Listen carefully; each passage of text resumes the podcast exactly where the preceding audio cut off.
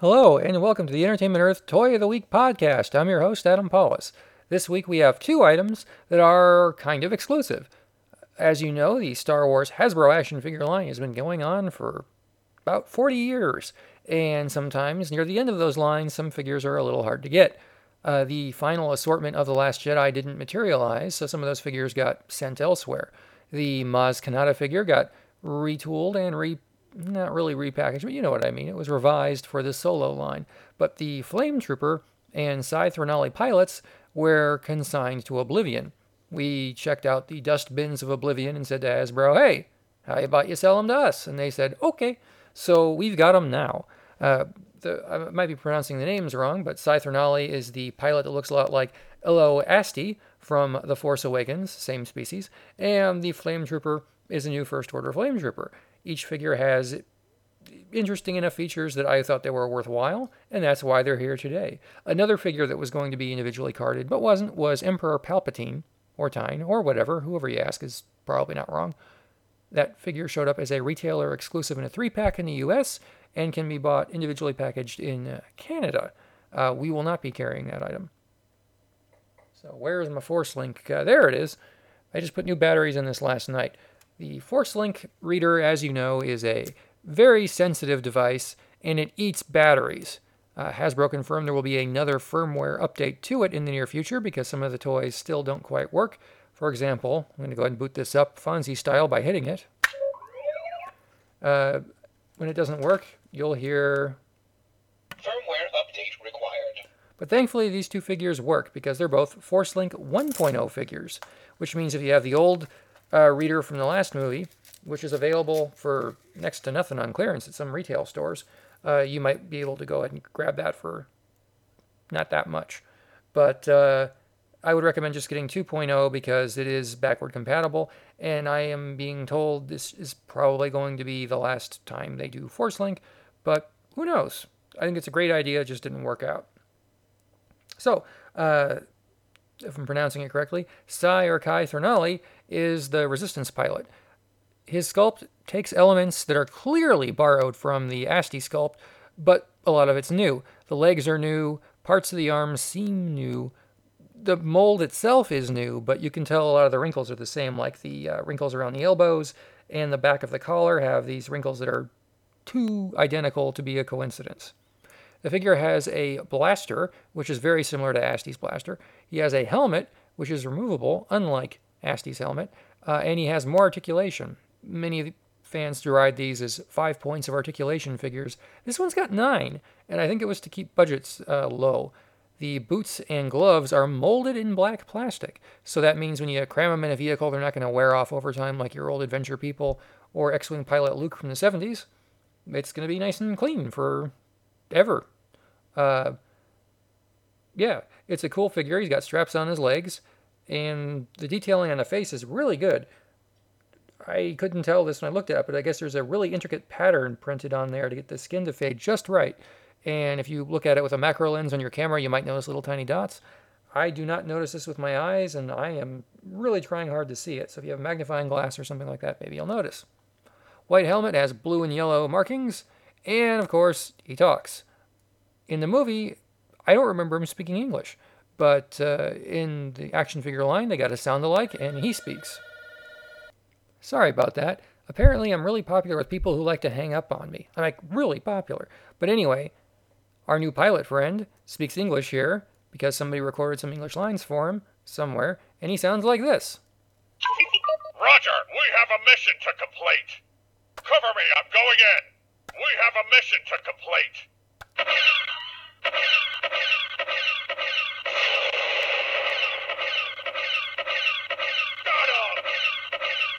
See, that's a good time. I like explosions. The other figure in the assortment, well, not assortment, it would have been in the assortment, is the Flame Trooper, which they actually altered enough that I would say, army builders, pay attention. Uh, the figure has the flame wand and backpack. The backpack is a little bit better decorated and sculpted this time. There's these little extra red lights on the back. Uh, the deco overall has improved significantly. Uh, the fingers are a little bit more accurate to the movie because the index fingers are white. Um, there's certain elements of the figure that still aren't painted, but overall, Uh, the whites are a little bit whiter. The, the first one was a little bit more of a yellowish white. This one's a bit more of a bluish white. I don't know what that means in terms of longevity and discoloration, but right now it looks really, really good. He has both hands posed in a way so he can be holding the wand accessory just fine. Uh, the legs aren't that different than the previous release. Basically, you're buying this figure for the pose, the sound chip, and I would say the improved coloring. It looks good with the other figures on the shelf, and there have only been three three and a quarter inch Flame Trooper figures so far. This is number three, and I would say it's the best of them. Does he talk? Of course he does.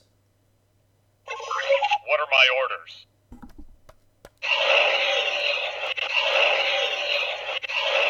Get that flame effect. Don't know if it talks while I keep doing this. I'll be surprised if it does. I couldn't get it to do it earlier. But, uh, Burn it down.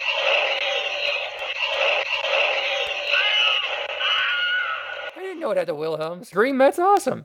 I, I was trying to get it to do talking stuff last night for a rehearsal, and it didn't do that. So that's really exciting. Okay, now I'm really happy with that. That's that's terrific. I, I'm just thrilled. Um, but it's a nice figure overall, and I'd recommend grabbing it because uh, not grabbing it would mean I'll still have stock of it, and I want you to buy them. They're two really great figures. They're basically exclusive in the U.S.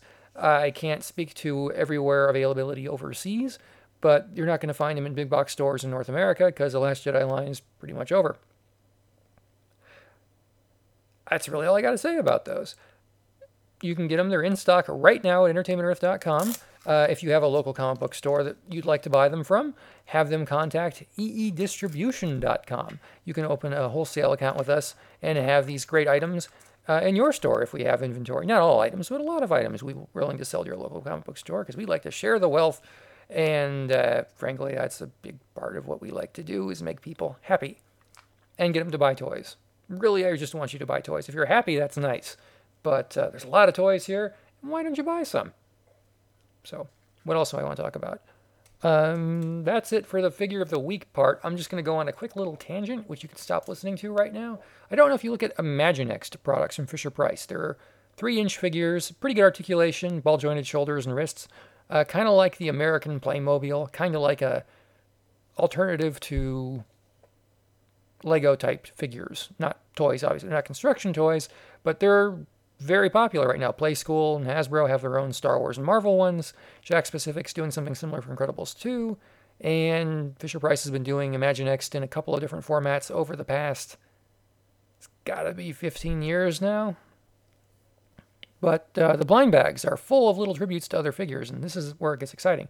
Uh, Series 10 had the Adventure People Alpha Star pilot with a little alien, if that means anything to you. But Series 11, which just came out, and we are going to probably get these listed soon, has the Adventure People X Ray Man, the Battle Beast Triple Threat Snake, and a pair of Muscle Men tributes in it. It's really cool. If you like 1980s and 1970s style action figures, this is great. And I have them on my desk because I love this kind of stuff. Uh, I also love Pinmates, which we're going to be talking about a little bit more.